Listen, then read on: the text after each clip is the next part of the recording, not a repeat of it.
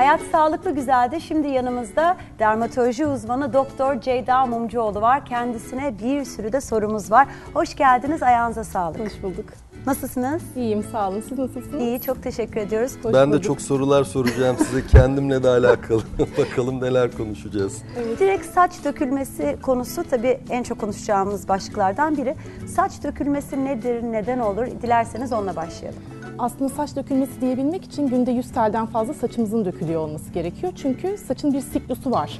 Bir aktif büyüme fazına giriyor, daha sonra bir dinlenme fazına giriyor ve sonrasında dökülüyor. Yani aslında her gün bir miktar saçımız e, dökülüyor. Tabii e, bu normalden fazla olduğu zaman buna saç dökülmesi diyoruz. Bunu anlamak, tek tek saymak çok mümkün değil ama hani banyoda, yerlerde, sabah kalktığımız zaman çarşafın üzerinde öbek öbek saç buluyorsak, saçımızın ön kısımlarında, tepe bölgelerinde açılma saptadıysak o zaman saç dökülmemiz olabilir ve bir doktora başvurmak gerekir. Bir de böyle kuaföre gidiyorsunuz ya benim bu ara çok saçım döküldü diyorsun. Yok yok orada bebek saçlar var. En sevmediğim cevap. Hep bu cevabı veriyorlar. yok yok bebek saçları geliyor. Sürekli onu söylüyorlar. Hayır saçlarım döküldü azaldı diyorum. Yok yok bebek saçlar geliyor. Şunu da kısaca bahsedelim e, Ceyda Hanım isterseniz. Yani saçın bir saç kökünün bir evresi var. Evet. E, Saçı üretme, Tabii. istirahat, dökülme. Yani çok kısaca ondan da bahsedersek insanlarımız paniklemesin. Yani saçlarım nasıl dökülüyor, niye? Çünkü her saç telinin, e, her saç kökünün bir döngüsü var. Evet, yani o evet. süreçte e, ürettiği ve döktüğü onu da çok kısaca bahsederseniz mutlu oluruz. Ee, evet saçımızın bir siklusu var sizin dediğiniz gibi. Dediğim gibi benim de hani ilk başta bir aktif büyüme fazına Evet. giriyor saçlar. %80'i saçımızın bakıldığında bu büyüme fazında. Sonrasında bir dinlenme fazına giriyor, sonrasında dökülme fazına giriyor. Ama bazen bu e, siklus değişebiliyor, büyüme fazı kısalabiliyor. O zaman saç dökülmesinde artış oluyor. Peki nedenleri nelerdir? Yani niye dökülür saç? Şimdi tabii saçın dökülmesinin bir sürü sebebi var ama en sık gördüğümüz sebepler kansızlık, vitamin eksiklikleri, özellikle B12 eksikliği, folik asit eksikliği gibi. Onun dışında bir takım iç hastalıklarına bağlı dökülmeler görülebiliyor. Bunlardan da en sık tiroid hastalıklarını görüyoruz. Yine ameliyatlar, kemoterapi gören hastalarda dökülmeler görülebiliyor. Doğum sonrası e, dökülmeler çok sık görülüyor. E, Bunların dışında beslenme bozuklukları, sıkı diyet, e, yoğun stres yaşayan kişilerde dökülme olabiliyor. Yine Her şey saçımızı- döküyor yani. Evet aslında saçımızı nasıl topladığımız bile önemli. Hani topuz yapanlarda, saçını sıkı şekilde e, arka tarafta toplayanlarda, yine ön tarafta dökülmeler olabiliyor. Saçımıza uyguladığımız kimyasallar, e, spreyler, jöleler. Ceyda Hanım şunu öğrenmek istiyorum. Yani saç dökülmesinin bir sürü nedeni var. Çevresel faktörler, bir takım hızlandıran süreçler. Ee, şimdi erkeklerde alopecia androgenetica diye biliniyor. Kadınlara göre farklı bir saç dökülmesi paterni var. Hem genetik hem hormonal faktörlerden ötürü. Ama son yıllarda galiba kadınlarda da bu tarz erkek tipi saç dökülmesinde biraz artışlar oldu gibi. Ee, bu konuda ne diyorsunuz? Bir nedeni var mı? Evet gerçekten kadınlarda da erkek tipi saç dökülmesi görüyoruz. Özellikle de hormonal bozukluklarda daha fazla görülüyor. Eğer bir kişide kıllanma artışı varsa, sivilcelerde artış varsa, adet düzensizliği varsa polikistik over sendromundan bahsediyor olabiliriz. Bu özellikle de insülin direnciyle seyrettiği için aslında çok önemli bir hastalık. O yüzden mutlaka bunun araştırılması gerekiyor. Peki cinsi yani çok fark ediyor mu kadın ve erkek saç dökülmesi? Aslında erkeklerde daha çok erkek tipi saç dökülmesi görüyoruz. Kadınlardaki dökülmeler biraz daha farklı oluyor. Erkeklerde ön tarafta tepe bölgesinde dökülme varken kadınlarda biraz daha yaygın e, olarak genellikle tepe bölgede dökülme görüyoruz. Peki birçok faktör var dediniz. Çevresel ve beslenmeyi de saydınız Evet. bunların arasında. E, beslenme olarak yani gerçekten saç dökülmesine etkisi, faydası ya da zararı olabilecek beslenme dediğimizde neler var? Şimdi tabii be- beslenme aslında bütün hastalıklar için önemli. Saç için de cildimiz için de çok önemli. Mutlaka sağlıklı ve dengeli beslenmek gerekiyor. Alkolden, sigaradan, özellikle sigaradan uzak durmak gerekiyor. Ee, bunun dışında tabii antioksidanlardan zengin yeşil sebzelerden, vitaminden zengin yine sebze ve meyvelerden zengin beslenebiliriz. Protein çok önemli. Et ürünleri, süt ürünleri tüketebiliriz. Yine omega 3, E vitamini, e, bunun için somon balığı, avokado tüketilebilir. Yine kuru yemişler, tahıllar. Yani, ner- Yani her neredeyse bütün klasik- besinlerden azar azar aslında evet, her yemek klasik lazım. sağlıklı olmanın gerekleri arasındaki e, faydalı ve Dengeli sağlıklı beslenme, gerekiyor. dengeli beslenme durumu var. Ama onun dışında mesela şu çok saç döker. Aslında Yani sigara diyeceğiniz- çok önemli bence. Sigara tüketmemek gerekiyor. Hem cildimizin hem sağlığımızın e, ve saçımızın kalitesi anlamında ve tabii dökülmesine de etki gösteriyor. Burada sigaradan bahsedebiliriz. Evet. Herhalde abur cuburlar. E, tabii her Tabii şey fast food, çok- evet. İnsülin direncini arttırarak özellikle etki gösterebiliyor. Ben hamileyken e, saçlarım müthiş olmuştu. Yani hiçbir zaman hayatımda böyle o kadar dolu, dolgun, e, parlak. Tabii hamilelikte her şey güzelleşiyor. Saç ayrı bir güzel oldu. Sonra hep şey diyorlardı. E, emzirirken ve hamilelik sonrasında saçların çok dökülecek dendi. Baktım doğurdum. Saçlarım daha da güzel, daha da gür, daha da dolgun. Muhteşem ya. Gidişat iyi yani. Gidişat çok Söyledikleri iyi. gibi Niye değil. böyle söylüyorlar? Hayır dedim. Ve bir günde gerçekten o yani Büyük o kaçınıl konuşmamak evet lazım. o kaçınılmaz e, durumu ben de yaşadım. Gerçekten böyle saçlarımın sanki benim için psikolojik olarak yarısı gitmiş gibi hissettim. Müthiş bir saç dökülmesi oldu. Gıda takviyesi ve vitamin- vitaminler denesen de bu galiba olması gereken bir şey. Çünkü hamilelikte dökülmüyor. Evet. Değil Bu? Öyle saçın siklusundan bahsetmiştik. bahsedebilir miyiz? Hani aktif büyüme fazına giriyor ilk başta saçlar diye.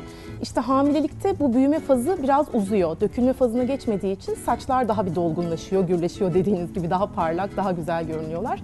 Ama e, doğumdan sonra özellikle 3. aydan sonra bir seneye kadar uzayabilen dökülmeler görüyoruz.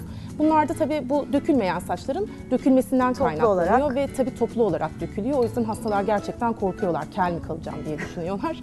Ama tabii öyle değil. Aslında beklenen bir şey. Yine de tabii tetkikler yapılması gerekiyor. Çünkü emzirme döneminde vitamin eksiklikleri yine görülebiliyor. Hani onlarda bir sıkıntı yoksa saç dökülmesi şampuanlarıyla, beslenme takviyeleriyle, gıda takviyeleriyle takip edilebilir hastalar. Bir de şey e, parça parça saç dökülmeleri oluyor e, Ceyda Hanım. Yani para şeklinde. Evet, alopesi E, areata. Evet, alopecia areata ile alakalı. Çünkü çok görüyorum gençlerde bile Evet. çok oluyor. E, Bundan da kısaca bahsedebilir misiniz? Nedenleri nedir? E, Paniklesinler mi? Ne yapsınlar? E, Tedavisi ve Evet neler bu halk arasında saç kıran olarak Evet. bildiğimiz bir hastalık. En sık sebebi stres burada ama bunun dışında otoimmün hastalıklar dediğimiz vücudun kendi kendine yaptığı bir takım hastalıklar da var. Alopesi areata da bunlardan bir tanesi olarak sayılıyor. Mesela şeker hastalığı gibi ya da e, otoimmün B12 eksiklikleri olabiliyor onlar gibi. E, bunların bakıldığında herhangi bir sıkıntı yoksa genellikle strese bağlı görüyoruz. Peki saç dökülmesi tedavisinde neler yapılıyor? E, saç dökülmesi tedavisi aslında kişiden kişiye değişiklik gösterebiliyor. Çünkü e, hastalığın tipi yani saç dökülmesinin tipi burada önemli. Bir eksiklik varsa onun mutlaka yerine konması gerekiyor. Bir iç hastalığı varsa e, bunun tedavi edilmesi gerekiyor. Yine gıda takviyeleri yapılabilir. Hani satılan eczanelerde bildiğiniz bir takım vitamin kompleksleri var. Hem saçı hem tırnakları, deri eklerini kuvvetlendiren, besleyen. Onun dışında saça uygulanabilen bir takım solüsyonlar var. Bu e, büyüme evresini uzatan e, solüsyonlar. Bunlardan kullanılabilir. E, yine şampuanlar var biliyorsunuz saç dökülmesini engelleyici. Bütün bunların dışında bir de saça enjeksiyon tedavileri yapılabilir. Mezoterapi, PRP gibi. Ama tabii e, burada hastalığın biraz evresi de önemli. Hani çok ileri evrelere geldiyse tabii saç ekimine kadar e, gidebiliyor. Ben saçlarımı ektirdim gerçekten çok problemliydi saçlarım ama öncesinde e, ben de bir takım tedaviler uyguladım çok ilginç. Biraz önce bahsettiğiniz solüsyonlardan e, ve bunun ilaç olarak üretilmesinin süreci de ilginç. İlk olarak bir tansiyon ilacı olarak üretilen, şimdi ismini Öyle mi? vermek istemiyorum. E, ilacın- Bildiğim konular değil. Buyurun hocam. İlacın piyasaya sürülmesi aşamasında da belli testlerden geçiyor uzun bir süreç. Bu ara, arada bu süreçte hastalarda kıllanma artışı saptanmış. Tansiyon ilacı, tablet kullanımı, işte kaşlar birleşiyor, işte yüzde vücutta bir takım kıllanmalar. Bunun üzerine üstüne gidilmiş ve topikal forma hazırlanmış. Ben ondan kullanmıştım gerçekten ve üstü öyle tüy gibi olan saçları inanılmaz büyütüyor ama sürekli kullanmanız lazım. Tabii ondan bıktığım için ben de saç ekim yoluna başvurdum. Gerçekten de güzel sonuç aldım. Artık saç ekimleri de çok Ben söylemeseniz asla anlamam. Eskiden anlıyordum. evet saç ekimine gelene kadar tabii uygulanan e, en başta tabii saçlarımıza iyi bakmamız lazım. Tabii. Kimyasallardan e, olabildiğince uzak durmak, dengeli beslenmek. Yani sağlığımız için yapmamız gereken her şeyi saçımıza da uygulamamızda fayda var. E, bahsettiğiniz tedavilerle de eğer bir çözüm bulunamazsa sonuçta saç ekim e, sürecine Ama başlanabilir. tabii erken dönemde tedavi başlandığı zaman Tabii. gerçekten Yani ger- daha yüzde saçla olacak. alakalı problem olduğunda mutlaka bu işin uzmanı bir dermatoloji hekimine gitmekte fayda var. Bazen biliyorum, duyuyorum da altında yatan ciddi sağlık problemleri de anlaşılabiliyor. Mesela tiroid bozuklukları, hipotiroidi. Onu sordum. Bende biraz var Evet. tiroid problemi. Yani hipotiroidi de saç dökülmesi oluyor. Yani ba- bazen bu şekilde yakalanmış hastalıklar bile olabiliyor. Mutlaka ve mutlaka saç problemi yaşıyorsanız bir dermatoloji uzmanına e, gitmenizde fayda var diye düşünüyorum. Gerçekten saçları sık sık kestirmek e, vesaire gibi hani böyle halk arasındaki inanış vardır. Saçı uzatır, gürleştirir, sağlık için daha faydalıdır diye. Bu doğru mudur? Aslında saçımızı kestirdiğimiz zaman saçın boyutu da biraz kısaldığı için hani döküldüğünde o kadar dökülüyormuş gibi e, fark etmiyoruz. Yani saçı kestirmenin Aslında bir şey fark etmiyor. Hmm. Yani çok bir şey fark etmiyor aslında ama saça işlem yapmak, tararken daha fazla çekiştirmek gibi hani saç uzun olduğu için bunlar evet saçı döker. Yani uçlarını kestir, sık sık kırıklarını aldır, saçın daha az dökülür, daha çabuk Yani uzar. çok dolayı- anlamlı bir değişiklik olmuyor. Boyanın etkisi var mı? Kimyasalların tabii saç dökmeye etkisi var. Yani boyanın o anlamda kimyasal olduğu için etkisi var. Peki bir de şampuanlarla ilgili hani saçların dökülmesine karşı e, saç sağlığı için birçok şampuan da var. Ama aslında kimyasallardan da uzak duralım diyoruz. Ve yeni bir şey çıktı bir akım. Olabildiği kadar az şampuan. Yani bayağı saçlarımızı her gün yıkamak ama sadece suyla durulamak. 3-4 günde bir şampuan kullanın diye tavsiye ediyorlar. Siz ne düşünüyorsunuz bunun için? Ee, bence de aslında biraz saçları kendi yağınla beslenmesine bırakmak gerekebilir ama gün aşırı yıkamak yeterli olacaktır diye düşünüyorum. Son yıllarda size e, gelen bu rahatsızlıktan, rahatsızlık değil ama bu durumdan dolayı size gelenler daha çok kadın mı, erkek mi? Aslında her iki cinsiyetten de gelebiliyor. Bir üstelik yaş da gitgide düşmeye başladı. Eskiden 20'li Onu yaşlarda hızlanırken evet. e, 30'lu yaşlardan sonra da azalmaya giriyordu. Şimdi 16-17 yaşında bile erkek tipi saç dökülmesiyle gelen hastalar olabiliyor. Bayağı ciddi saçında açılmalar oluyor. Peki onların gelmelerinin genelde genetik bir durum oluşu mu yoksa çevresel? genellikle Genetik, değil mi? genetik, evet. Evet. Çünkü görüyorum gencecik çocuklar hakikaten ya da belki eskiden fark etmiyordum ama e, bayağı saçsızlar yani. Tabii erken dönemde tedavi başlamak gerekiyor bu durumda. Biraz önce de konuştuğumuz gibi. E, bu hakikaten biraz saç dökülmesinin önüne geçiyor. Peki sağlıkla ilgili hiçbir sıkıntı yoksa ve saç dökülmesi genetik bir durumsa mutlaka bir insan saçlı erkek olmak yani hani tamam Bu tamamen kozmetik tabii. tamamen Evet. kozmetik değil mi? Ha bir de onu da sormak istiyorum. Sağlık hocam Evet buyurun. yani gerçekten o da güzel bir noktaya değindin. Herkesin saçlı olması gerekiyor diye bir kural yok. Ee, Saçsız şu Tabii ki kendisine çok kadınlarda yakışıyor. mühim bir şey. Tabii o ayrı onu bahsetmiyorum erkekler için diyorum. Ee, saçsız olup da kendi özgüveni çok yüksek olanlar var ama e, genç yaşta özellikle 15-16 yaşta saçı dökülmeye başlayan erkeklerde çok ciddi psikolojik Evet. problemler olabiliyor. Ben çevremden görüyorum. Çok ciddi takıyorlar buna. Ee, ama belli bir yaştan sonra e, saçsız da kendine çok güzel özgüveni olan Tabii. hayatını idame eden Tamam insanlar mesela, var. evet, mesela ben bu durumdan şikayetçiyim. Misal olarak E, nasıl başlıyor bütün bu süreç? İlk gittiğimizde herhangi bir testler, prosedür nedir tam olarak? Ee, ilk geldiğinizde tabii ilk önce bir saça bakmak gerekiyor. Yeni saç çıkışları var mı? Ee, saç ne kadar dökülmüş, nereden dökülmüş? Elimizi mesela saçımıza attığımız zaman en az 5-6 telden daha fazla saç geliyorsa hani bu saç dökülmesi için anlamlı. Bunların dışında kan tahlilleri yapıyoruz. Ee, vitaminler bakılıyor. B12, folik asit, yine tiroid hastalıkları bakılıyor. Var mı yok mu? Adet düzensizliği sorgulanıyor özellikle kadınlardaki hormonal bozukluklar adına. Ee, kan sayımı yapıyoruz. Bunlarda bir bozukluk yoksa ona göre bir yol çiziyoruz. Eğer tabii ki altta yatan bir neden varsa onun mutlaka tedavi edilmesi lazım. E, psikolojik olarak çok bu durumdan müthiş etkilenen insanlar da var. Tabii. Anladığım kadarıyla onlara nasıl bir destek oluyor ya da neler tavsiye ediyorsunuz? Eğer zaten yoğun bir stres varsa bu da saç döküyor. Yani o stresin de bir önüne geçmek gerekiyor. Anksiyeteye yönelik bir takım ilaçlar kullanılabilir. Ama tabii biraz da sabırlı olmak lazım. Tedavi başladıktan sonra hemen hemen ilk birkaç hafta içinde sonuçları almıyoruz. Bir ay, iki ay sonrasında hani gözle görülür bir şeyler görmeye başlıyoruz.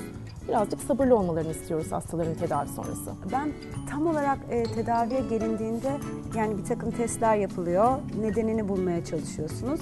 Ama o süreç nasıl geçiyor? Yani ekran başındakiler izlediğinde buna e, atıyorum haftada bir mi görüyorsunuz, ayda iki mi görüyorsunuz, her gün mü uğruyor? Çalışan, eden, hayatının içerisinde koşturmaları olanlar eğer böyle bir şikayetleri varsa onların nasıl bir süreç bekliyor? Kan tahlillerinin sonuçları aslında hemen çıkıyor. Yani ertesi güne sonuçlanıyor. Ee, bundan sonra tedaviye başladığımızda hani eğer sürme ilaçlarla başladıysak en az bir ay sonra görmek lazım. Çünkü e, bir hafta sonra çağırdığımızda hiçbir şey değişmemiş olacak. Ama bir aylık bir süreçten sonra görürsek hani bir hasta da bir anlamda memnun olacak. Siz de bir şeyler görmeye başlayacaksınız. Ama eğer mezoterapi, PRP gibi enjeksiyon tedavileri yapılıyorsa 10 günü geçirmeden, seansları aralığını uzatmadan tekrarlamak gerekiyor. Haftada bir diyebiliriz. Onların etkileri kalıcı mıdır? Yani mezoterapi ya da PRP'den fayda gören hastalar belli bir süre sonra tekrarlamaları gerekiyor. Ondan Evet. bahsedebilir miyiz? Yani hangi sıklıkta, yılda bir mi, iki yılda bir mi yapılması gerekiyor? Ee, şöyle en azından bir 8 seans kadar ilk başta yapmak lazım. Mezoterapi ile PRP'yi kombine de edebiliriz bu arada Yani bir ayrı ayrı. bittikten sonra e, belli bir süre sonra Evet belli tekrar bir süre devam sonra ediyor. bir seneyi geçirmeden tekrar e, bir iki seans üst üste yapmak Ama gerekiyor. çok fayda gören hastalar var. Evet. Hasta da demeyelim esasında. Kişiler var bu Evet. tedaviden. PRP mezoterapi e, uygulamalarından. Tabii saç ekimi istemeyenler bu, bu şekilde enjeksiyonlar ya da bir takım spreyler, solüsyonlarla güzel sonuçlar alıp idame ediyorlar hayatlarını. Ama psikoloji gerçekten çok önemli burada. Her şeyde. Aynen öyle. Peki hocam siz ama memnunsunuz değil mi kararınızdan? Ee, Ben çok memnunum. Esasında e, çok tereddüt ederek bu işe kalkıştım. Saç ekimi işine. Ee, Biraz tabii e, ilk o aşama sıkıntılı bir süreç ama sonrasında gerçekten e, sonucu gördüğünüz zaman mutlu oluyorsunuz. Sıkıntılı dediğiniz ağrı acı anlamında mı yoksa? Ve ağrı değil de tabii ekim süresi biraz uzun sürüyor. Yani yaklaşık 6-8 saat arasında sürüyor. Lokal anesteziyle yapılıyor. Yani o enjeksiyonlar sonrasında bir ağrı duyuyorsunuz ama tabii canınız sıkılıyor. Orada da bazen sakinleştirici ilaçlar verip rahatlatıyorlar. Ee, Sonrasındaki işte ufak bir takım şişlikler, bak, sonraki bakımları onlara dikkat etmek gerekiyor. Yani bir süre sonra saçlar, ekilen saçlar dökülüyor ve belli bir süre sonra da yaklaşık 7-8 ay sonra büyük bir kısmı çıkıyor. O farkı görüyorsunuz zaten. Ahenkle Çevreniz- dans ediyor ondan sonra. Tabii çevrenizden de o yorumları alıyorsunuz. Ben hiç pişman olmadım yaptırdığıma. Çok da memnunum. Ne güzel böyle sizler de böyle şeyler çok duyuyorsunuzdur herhalde değil mi?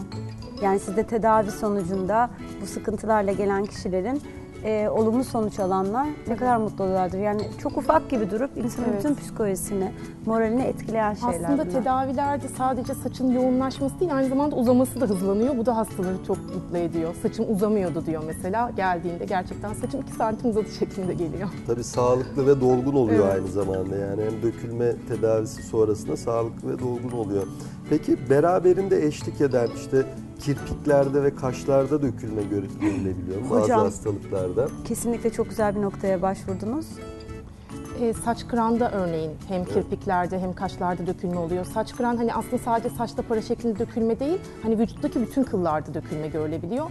Onun tabii biraz tedavisi saç dökülmesine göre daha zor. Her zaman çok güzel cevaplar alamayabiliyoruz. Bir sene, iki senelik bir süreç gerekebiliyor. Ama onun dışında tabii vitamin eksikliklerinde de yine kaş ve saç dökülmeleri görülebiliyor evet. Evet.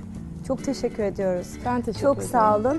E, tüm bilgileriniz için gerçekten faydalı bir söyleşi oldu. E, ayağınıza sağlık. Çok teşekkürler.